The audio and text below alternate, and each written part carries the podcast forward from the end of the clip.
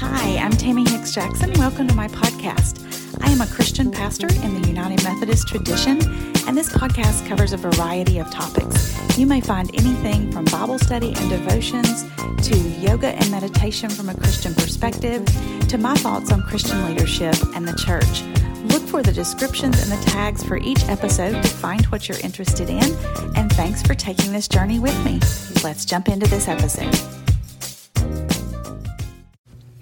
This is the Jude podcast, part two. I told you when I started that it was a short little book with only 24 verses, but an awful lot of background material because Jude refers to a lot of extra biblical literature, other writings that do not rise to the level of scripture, but to which he refers. They would have been known by the people who read this letter but they aren't known to us. So I'm trying to fill in some of the backgrounds and the ideology that they would have approached this with. I am picking up with verse 7. Um, Jude refers to Sodom and Gomorrah here. We find the story of Sodom and Gomorrah in Genesis chapter 19, verses 4 through 11. In Sodom and Gomorrah, they preyed on one another sexually. Um, in particular, they preyed on outsiders, newbies, visitors, or foreigners. Um, it says that they pursued unnatural lust, that they went after other flesh. So they went after. There was an exploitative um, using, they were driven to reach sexual climax, to reach sexual conquest in a way that was exploitative and predatory on one another. Um, all three examples um, show people once in God's favor who rejected God's favor and then went against God. And so it's there are three cautionary tales about don't let this happen to you. Don't once be a person who is inside God's grace and then let people draw you away and make you actually an enemy of God.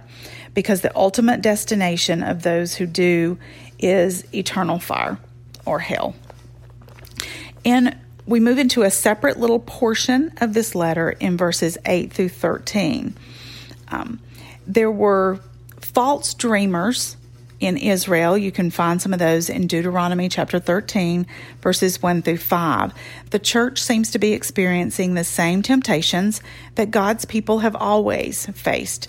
The false teachers appear to be claiming that angels have come to them in dreams or in response to what Jesus has revealed to them in the dreams. Um, and so now this is slander against the glorious ones, the true angels. So, what is happening is slandering faithful angels, it's slandering Christ, it's slandering the gospel. In verse 9, we have another reference to yet another Jewish text. This is called the Testament of Moses. This talks about the archangel Michael and the devil who engage in a legal dispute. Satan lies, after all, he is the father of all lies, and Michael appeals to God to judge or punish him rather than himself. So Michael doesn't claim any authority of his own. He only claims, I'm I can't judge you and punish you. God is the one who judges and punishes. There's also a story um, called The Assumption of Moses. It's from the first century. It's what we call apocryphal and pseudepigraphal. Apocryphal simply means is of, of doubtful authenticity. It's widely circulated and put forth as being true, but we can't, we don't have good solid reason to believe it was actually authored by who it says it's authored by, or that the information contained inside it is actually correct, truthful, and happened. Pseudepigraphal means it's actually attributed to a writer who didn't write it. So the Assumption of Moses is one of those tales. And in the Assumption of Moses, there are secret prophecies that Moses shares with Joshua before he passes his leadership to him. When God calls Moses to go up on the mountain and receive the Ten Commandments and the law, we get those 10 commandments. We get the law that Moses writes down, but that's not all that Moses got. Moses got a lot more information and wisdom given to him by God, but it wasn't for everybody. Everybody wasn't ready And so Moses only passes it on to Joshua before he passes leadership to him. Joshua only continues to share it with those who are ready. So it's secret knowledge that only go to a few. And they say that this happened because you remember the people were afraid when they saw Moses after Moses had been with God. His face shone, and they're frightened of being that close to holiness. So that's why Moses and Joshua, just a few, are the only ones who go up the mountain, and Moses is the only one who actually fellowships directly with God. There are other stories that may also be influencing what is said here. One of those is there's a Jewish tradition that says Michael is the grave digger for the just. So when people who are righteous and just pass away, Michael comes, collects their bodies, and digs their grave for them. So this story appears in the Apocalypse of Moses. There. Um, another story is an accusation by Michael against Azazel um, in the book of Enoch. Uh, another story is that the angel of the Lord um, is not rebuking Satan over the body of Joshua, um, the high priest, in Zechariah 3. Okay, so in Zechariah 3, y'all excuse me, I'm stumbling all over my words as I try to record this today. In the prophet Zechariah, in the third chapter, Zechariah has a vision of the high priest Joshua and um, Satan. So the high priest Joshua is standing before an angel of the Lord. Satan is standing at the right hand to accuse him. And uh, an angel of the Lord is sent to rebuke. But that angel does not rebuke in his own name, but refers to the rebuke as coming from God. Understand that the name Joshua also is Jeshua in Hebrew or Yeshua or Messiah. So the name Jesus is the same name Joshua. So when Jesus comes, he actually is bearing the same name as many other characters um, in the Bible already have. Many believe that Jude is referring here to Zechariah 3, um, and he changed the name of the body to avoid confusion with the body of Jesus. Or it got changed in copying, or it got changed in the oral history as it was passed down. So there could be a lot of things informing what we have here in Jude's letter. Um, the archangel Michael is named in Scripture in Daniel chapter 10, verses 13 and 21, in Daniel 12, verse 1, and in Revelation 12, verses 7 through 9. These teachers, the bottom line is that they are usurping authority. That that authority belongs to God and Jesus and is coming to us through the apostles. Um, there is something that a divine being like Michael refused to do. Uh, even an archangel refused to be as uppity and usurping of authority as these false teachers are being. This is incredible arrogance, and they ought to be afraid. Also, in the Assumption of Moses, the gravedigger Michael buries the body of Moses. The devil comes and wants to dig it up. He wants to make it an object of worship. There's a human tendency to want to idolize things. Um, we do it with holy relics.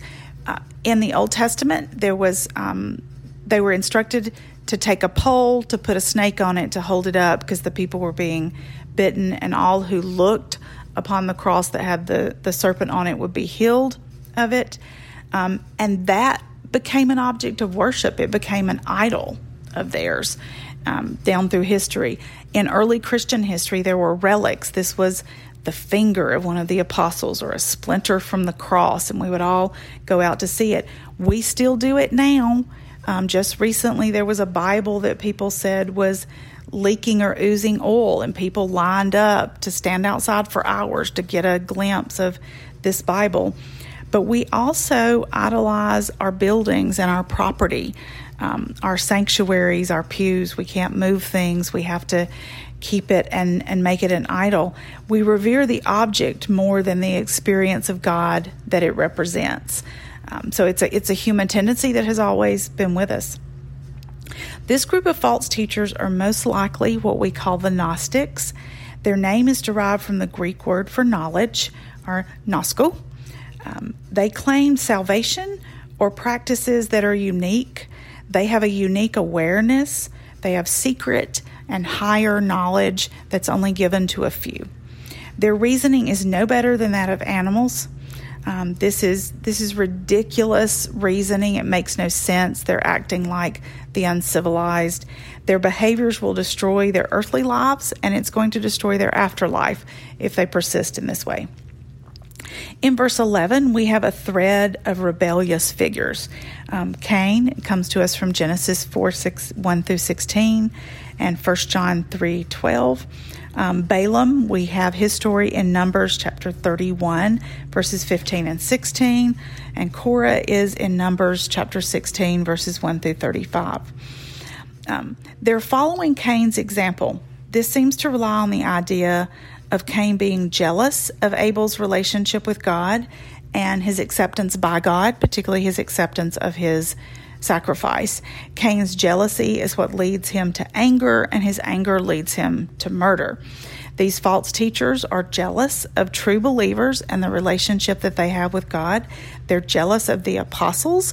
They want the authority they have. Um, and they don't realize that that kind of authority, that kind of blessing by God, comes from obedience. Um, they're jealous of the leaders and they're willing to lead others into error and in they're spiritually killing other believers uh, with because of the root of their jealousy. Balaam's error. Um, Balaam was hired by Balak, the king of Moab, to curse um, evil. He w- he was not able um, to curse uh, Israel as he was um, hired to do. Um, and since he wasn't able to do it, he recommended that they intermarry. Like, I can't curse them, but you can intermarry with them. Like, have your Moabite women go marry the Israelite men, and they'll eventually lead them astray. Um, do it from the inside. The teachings of the false teachers amount to an intermarriage of ideas that will lead us away from God. Um, in particular, the sexual acts that they are encouraging them to commit or not to um, give up is like marrying themselves to these false teachers. In the ancient world, marriage was actually the marriage act. There wasn't a ceremony, there wasn't a license to go apply for down at the judge of probate. When the marriage was arranged by families, they would throw a party, but basically the marriage was considered to happen when the bridegroom came and collected the groom and slept with the bride that act of sleeping together sealed the marriage. Korah's rebellion um, Korah and some rebelled against Moses' leadership. Uh, Korah took on the role of a priest when God said that only Aaron and Aaron's sons were to do that. These false teachers are rejecting authority, rejecting authority, that of the church leaders who have been called and appointed by God. They're putting themselves in a role that God has not called them to, and they're doing it out of selfish interest. Um, verse 12 blemishes on the love feast. Uh, blemishes is a word that could also be translated reefs. I know that sounds really odd, but um, the imagery is of the rocks on which ships would wreck. Um, they reefs grow on. They're barnacles, blemishes that start and grow and get larger. They attach to other things, and while they may look pretty to the eye, they are dangerous. They start, they grow, they attach and latch onto, but they will shipwreck you. The love feasts, um, love feasts were um, common in early Methodism, and the idea in early Methodism was a sharing of bread and water. They would come together for love feasts Instead of communion with bread and wine, bread and grape juice, they would share bread and water. They would take an offering, usually for the poor, and have a time of testimony. Um, the term love feast really occurs only here in the New Testament, um, and it's not in the Old Testament at all. But a love feast or an agape feast in the New Testament appears to be a fellowship meal where the church came together for a time of eating. It was a communal meal not just for sustenance, but also for socializing, for fellowship, for getting to know one another, for developing deep relationships, for truly becoming a family of God. We also see these referenced in Acts 2, verses 46 and 47, and in 1 Corinthians 11, 17 through 34, as well as Luke 22, 19. Most likely, they also had a time of remembering Jesus' Passover meal with the disciples that has come to us as Holy Communion. Um, but it was coming to be abused. Um, there was gluttony, there was favoritism. So the rich were having a better meal than the poor. That's the opposite of the purposes for which the meal existed, which is to get to know one another. They were engaging in drunkenness and it was getting out of control. Some denominations still observe love feasts. In the United Methodist Church, we have instructions for how to conduct a love feast. It comes to us through the Moravians, who were very influential on John Wesley. It comes to us through the Brethren and through the old German Baptist tradition, where you would have a foot washing, um, a love feast, or a meal, and then the observance of communion. These false teachers, as I've already mentioned earlier, may have been trying to turn these internal love feast into a different kind of love feast, into an orgy. Uh, they are feeding themselves, meaning they are only caring about themselves and their own personal motives. They are waterless clouds. Um, check out Proverbs 25 14 for some more imagery of that. Uprooted trees, see Matthew 3:10 and 7:19. They are twice dead. They are both fruitless and now uprooted. So they weren't bearing fruit, and now they've lost their ability to even um, draw up any sustenance and ever have any hope of, of bearing fruit. The picture is of absolute spiritual barrenness and absolute uselessness. In verse 13, um, he speaks of waves. This harkens to Isaiah 57 20 wild waves. They stir up the dirt, they muddy the water. Um, wild waves would create bad water. There's foam. If you've ever been to the beach and seen the froth that um, comes up on the shoreline, it, it really kind of grosses me out. You also can see it on the shores of the Sea of Galilee and particularly at the Dead Sea during per- certain times of the year. Um, but this froth or foam would litter the coastline. These false teachers have frothy words um, full of bubbles but no sus- substance, and it's um, their unclear ideas are really just trash. They're just littering up the shoreline of life and good teaching. You're going to have to step over them and avoid the bad water. Um, he also speaks of wandering stars. Um, there were these would be shooting stars, stars that move in the night sky. They were often short-lived. They were comets. They they are passing across the sky rather than standing still and firm and shining brightly. They're trackless and they're momentary. All right. In verses 14 and 15, we see Genesis 5 21 through 24. Um, God handles these type of people God will take care of it. We just need to avoid them. Avoid them and don't be them. Um, Cross reference this with Matthew 24 30 and 2 Thessalonians 1, verses 9 and 10. I'm going to push on and get, get through the end. So this is going to be just a few more minutes long, or hang in here with me. Verse 16 There were Israelites who rebelled in the desert. They were called grumblers. We remember that. They grumbled every chance they got. Numbers 14, verses 2, 27, 29, and 36.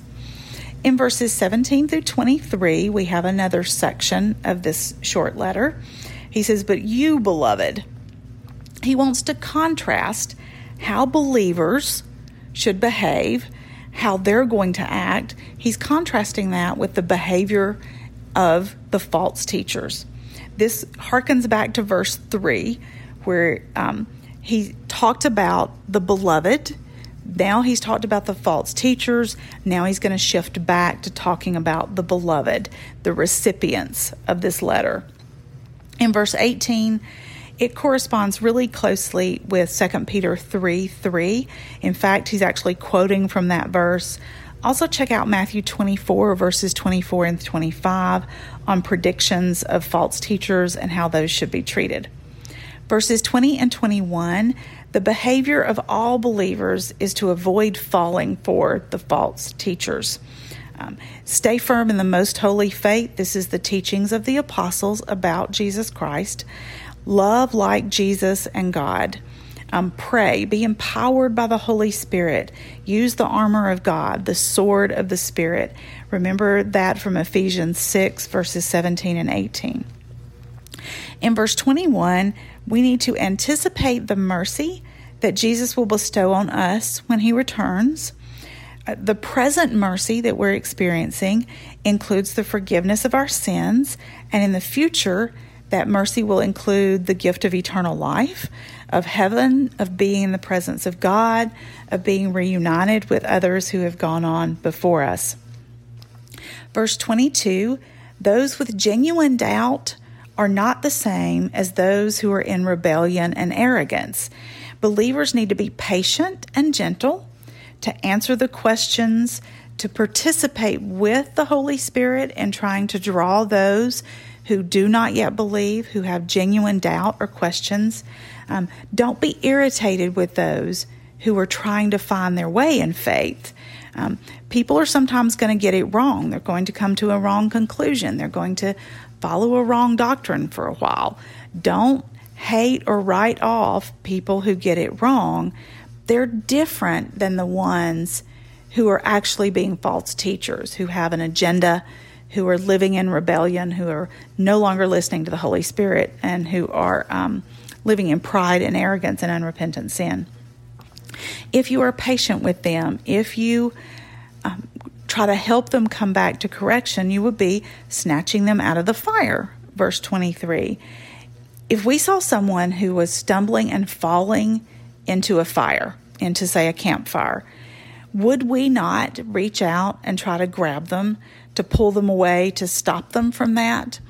Or if we came upon someone who has fallen or maybe passed out and they are too close to the fire, they're getting burned, would we not pull them back from that danger. What Jude is saying is that people are being taken in by these false teachers, by this demonic devil teaching of the world and of the false teachers, that it is just as real a danger, that spiritual danger is real, and we need to do what we can to protect people from it through patience, through love, through mercy, through grace, through good sound teaching, through not shying away from developing relationships that give us the ability to speak truth with love and to hold one another accountable for living sound, solid doctrine and a faithful Christian life. So we extend mercy to the rebellious carefully. Of, of course, it would be absolutely great if we could bring everyone back to true faith, but it's not acceptable for us to be drawn into their immorality. So we need to watch ourselves as we try to witness to those who don't yet know we cannot get drawn away from our faith. We need to be the bigger influencer, drawing them to God rather than them drawing us away from God. And we do this with fear, um, with reverence, with being careful, with watching ourselves. And finally, verse 24 is the benediction of this letter written to many um, falling is the author's chief fear for these believers that they will fall away from the faith. It is possible to believe and fall away. This is something that we as Methodist Christians believe. We retain our free will even after our choice to come to Christ. There are some streams of Christianity. In particular, we're surrounded by a lot of Baptists who believe in what's called perseverance of the saints that once you've prayed the sinner's prayer, once you've made a profession of faith, you can never ever lose it no matter what you do. Um, we believe that you can, that you still retain free will. You never accidentally get lost from the family of God, and God never gets so angry he thumps you out. He simply sees you as a rebellious child. But you can, by your own free will, choose to remove yourself from the family of God and the grace of God. God can keep us and does keep us as far as God can without violating the free will that He chose to give human beings at creation. Um, check out Ephesians 5, verse 27, where there's a picture of Jesus um, here retaining us without blemish. John 15 says, We are the vine. Jesus is the vine, and we are the branches. We must stay connected. Um, we must allow the sanctifying work of the Holy Spirit. Let the Spirit do the Spirit's work in you. Um, Jesus is glory, divine. Jesus is majesty, amazing, awe inspiring. Jesus is powerful, able. Jesus is the authority. Jesus is the one to whom we look and not to false teachers. These belong to Jesus, these beloved.